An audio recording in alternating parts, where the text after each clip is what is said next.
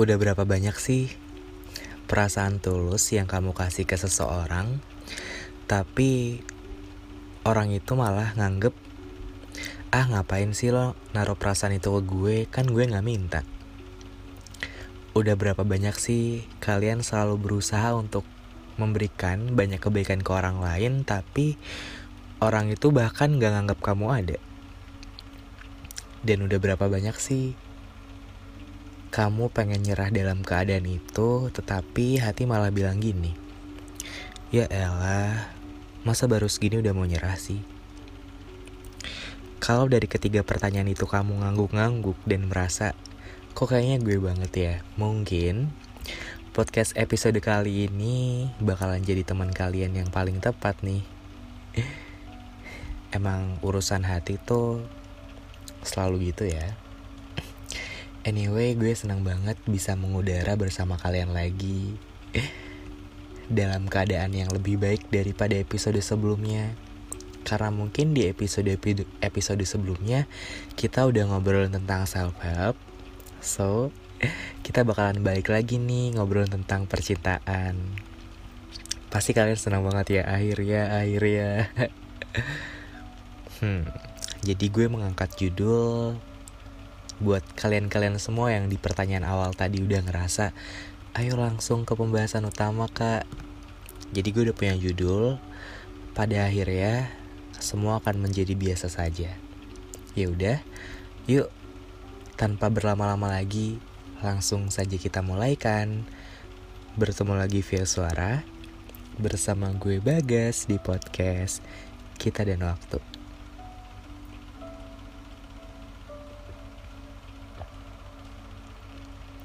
kalau udah punya perasaan suka ke orang, memang segala hal kayaknya bakalan dilakuin demi bisa ngeliat seseorang itu, demi bisa sama-sama sama orang itu. Dan kayaknya semuanya bakalan dilakuin deh demi ngebuat dia bahagia. Karena terkadang lihat dia senyum tuh kayak jadi kebahagiaan juga buat kita. Gak apa-apa, gak salah kok, dan itu malah bagus jadi kita punya kebahagiaan lain kebahagiaan lain aja dan punya sumber kebahagiaan lain juga kalau kita lagi sedih kalau kita lagi down. Ngelihat dia tuh jadi kayak mood booster kan. Tapi di sini yang salah adalah ketika ketika perasaan itu tuh sudah berlebihan dan saking berlebihannya tuh kita jadi nggak bisa nih ngebedain antara mana yang baik dan mana yang salah mana yang harus dilakukan dan mana yang harus ditinggalkan. Kadang gitu kalau perasaannya sudah terlalu besar teman-teman. Jadi ya kita cuma ngikutin apa yang kita mau tanpa memikirkan efeknya seperti apa. Udah kayak menggurui banget ya ini. Kayak aku tuh lagi dengerin temen aku yang curhat, punya pacar, punya pacar tapi pacarnya udah punya pacar lain gitu. Jadi kayak aku tuh kebawa kesel. Gak gitu ya teman-teman. Jadi kalau misalkan perasaan itu sekiranya sudah berlebihan tolong dikontrol aja.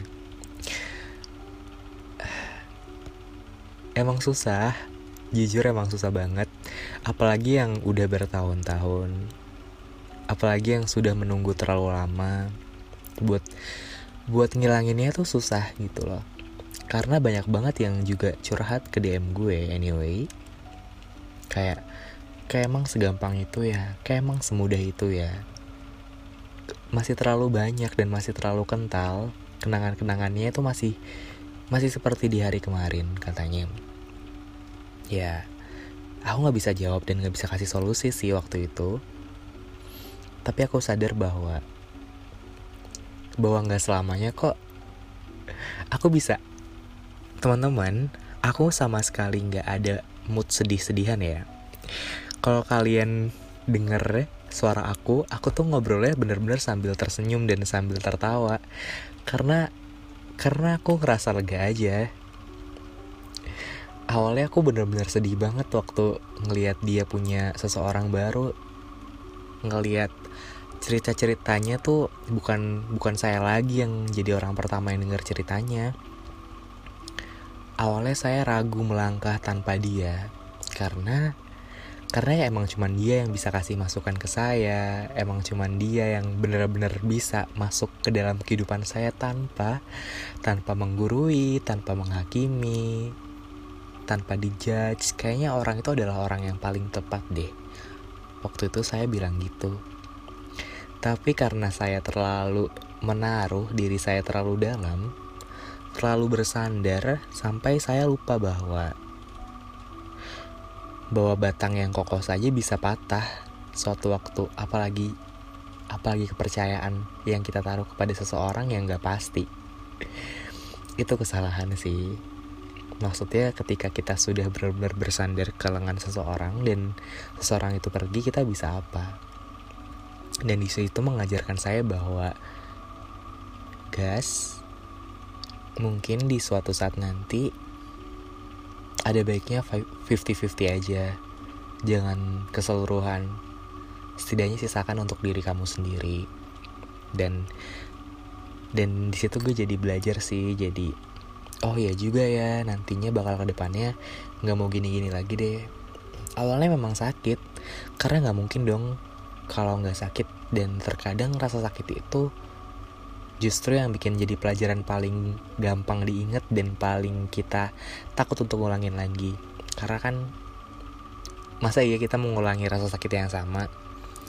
Yang namanya sakit dikasih itu biar kita cepat sembuh dan biar kita menghargai saat-saat kita lagi keadaannya bahagia dan tidak mengulang rasa sakit yang sama. Dan di situ deh jadinya waktu. Sebenarnya ceritanya lumayan panjang sih tapi mungkin yang bisa gue bagi ke kalian adalah kalau misalkan kalian sudah sebegitu mencintainya sama seseorang tapi nggak dibales sampai sekarang kalau kalian bener-bener udah melakukan udah effort banget ke dia tapi dia selalu melihat orang yang lain dan kalaupun misalnya kalian pengen menyerah kalian pengen coba pengen coba cari tahu apakah misalkan kalau misalkan kalian sudah berada di dalam suatu hubungan ya kalian bisa coba uh, ini deh. Kalian bisa coba ambil jeda jeda waktu untuk nggak saling chat untuk nggak untuk nggak saling video call untuk nggak saling dm dman coba kalian diem dieman dulu dan kalau misalkan dia nyari kamu berarti dia butuh kamu. Tapi kalau dia nggak nyari kamu kalian tahu sendiri kan jawabannya. Karena apa sih yang paling indah selain dicari sama orang yang kita suka? Kalau dia nyari kita berarti memang kita bermakna dalam hidupnya dia. Tapi ternyata kalau misalkan nggak dicat dan dilepas ternyata dia semakin bahagia kalian bisa simpulkan sendiri jawabannya jadi, seperti di awal, buat perasaan-perasaan yang sudah tumbuh tapi terpaksa harus dihanguskan. Buat segala kenangan yang sudah terkumpul menjadi satu album terpaksa harus dibakar. Buat segala hal-hal manis namun harus diguyur dan berubah menjadi pahit. Itu namanya proses pendewasaan. Dan proses pendewasaan itu adalah ketika kita sadar bahwa oh rasanya sakit banget tapi kita harus tetap berjalan. Dan proses pendewasaan itu adalah ketika hal-hal yang menyakitkan itu kita jadi bisa tahu, oh nggak apa-apa deh. Mungkin suatu saat nanti gue jadi ngerasa biasa aja waktu ngelewatin ini. Karena kan gue udah pernah lewatin di fase sebelumnya. Nah itu sama halnya dengan perasaan. Semakin lama kamu sakit, semakin lama kamu tersakiti, waktu kamu ngeliat dia, ya kamu nggak bakalan ada rasa lagi gitu loh meskipun masih ada beberapa persen ya. Karena itu terjadi terjadi di aku sih. Waktu ngeliat dia kok jadi kok nggak kok jadi nggak ada apa-apa ya maksudnya? Kok jadi biasa aja? Waktu itu saya bertanya-tanya kenapa? Mungkin mungkinkah saya sudah dapet yang baru atau sudah suka sama seseorang yang baru? Ternyata enggak ternyata waktu saya peroleh diri saya bilang kayak gini Enggak ah, saya nggak mau lagi. ini yang kemarin saja sudah terlalu sakit dan proses penyembuhannya lama. Apalagi ditambah yang ini. Jadi kayak hati saya tuh sudah menolak dia dulu gitu. Sebelum logika dan perasaan saya. Jadi waktu ngeliat dia ya udah biasa aja. Dan itu tuh terjadi dan nyata sama saya. Dan saya pernah nulis di Instagram kita dan waktu. Karena pada akhirnya perasaan yang tidak terbalas akan menjadi biasa saja karena bayangin aja deh kita selalu tepuk tangan tapi yang nepuk cuma satu tangan doang kan capek kan? Nah capek itulah yang ngebuat perasaan itu pada akhirnya jadi biasa aja.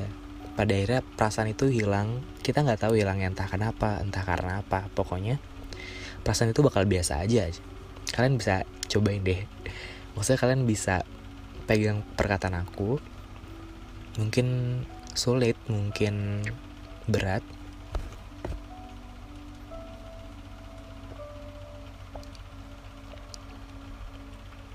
Jadi buat kalian yang mungkin mau melupakan, aku pernah bilang kan di episode melupakan itu mustahil. Sebenarnya mau kamu seberusaha apa pun, kenangan itu bakal tetap ada. Tapi mungkin kamu bisa melakukan hal-hal yang membuat kamu terbiasa tanpa dia. Nggak ada paksaan sama sekali. Waktu gue ditanya sama Kak Dera, dari podcast teman tidur waktu live bareng. Uh, dia nanya sebenarnya uh, lu tipe orang yang harus ngelakuin sesuatu gak sih buat moving on buat melupakan seseorang? Jujur gue nggak punya sesuatu hal yang kayak semacam step by step itu gue nggak ada sama sekali.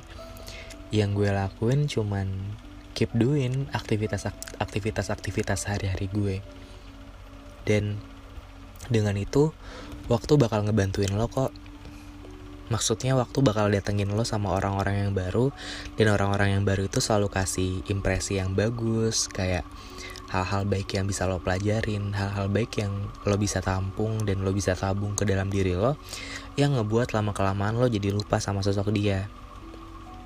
Gitu sih kalau menurut gue. Jadi dia memang pergi tapi bakalan ada seseorang seseorang baru yang bakal datang ke hidup lo. Karena memang begitulah timeline kehidupan.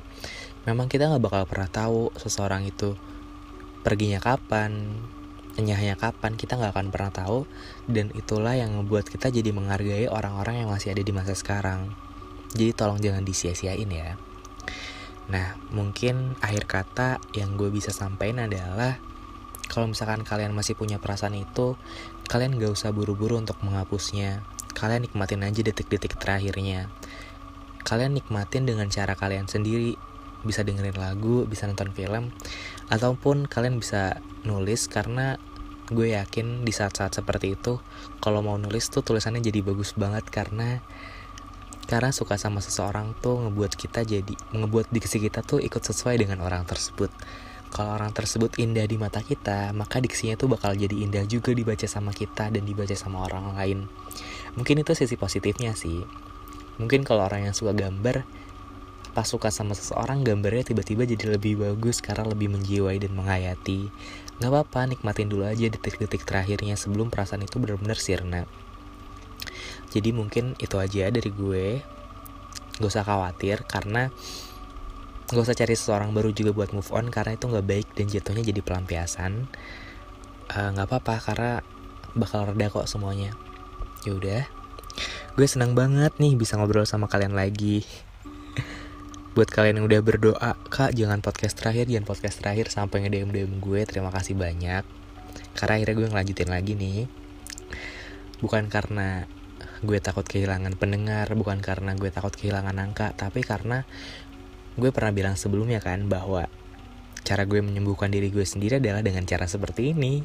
Ngobrol tengah malam ngobrol sama diri sendiri cari tahu apa yang ada di diri gue sendiri itu sih. Uh, terima kasih udah mau dengerin episode kali ini. Please banget jangan lupa untuk baca cerita kapal kertas di Wattpad karena gue udah benar-benar super duper aktif nulis lagi di sana please ya jangan cuman didengerin ya udah ya udah. Tapi kalian habis dengerin podcast ini langsung ke Wattpad follow Wattpad gue Hello Bagas dan cari cerita kapal kertas karena di situ gue ngebagiin banyak hal.